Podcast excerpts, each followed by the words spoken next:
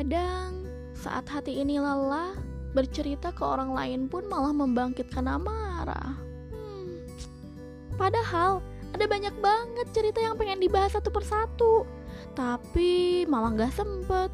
Mau cerita juga waktunya kepepet terus. Mepet-mepet tapi tetap aja gak sempet. Bikin mulut ini malah jadi kayak lapisan keset, kering. Tahu ah. Eh eh. Ya udah, ceritanya di sini aja yuk. Sekarang waktunya aku dan kamu alias kita untuk saling bercerita. Gak apa-apa kok kalau kamu lagi sibuk. Yang penting kamu dengerin aku ya. Disambil beraktivitas juga gak apa-apa kok. Hehe. Selamat datang di Wakata Podcast. Waktunya aku dan kamu alias kita untuk bercerita. Tepatnya sih dengerin celotehan aku sih.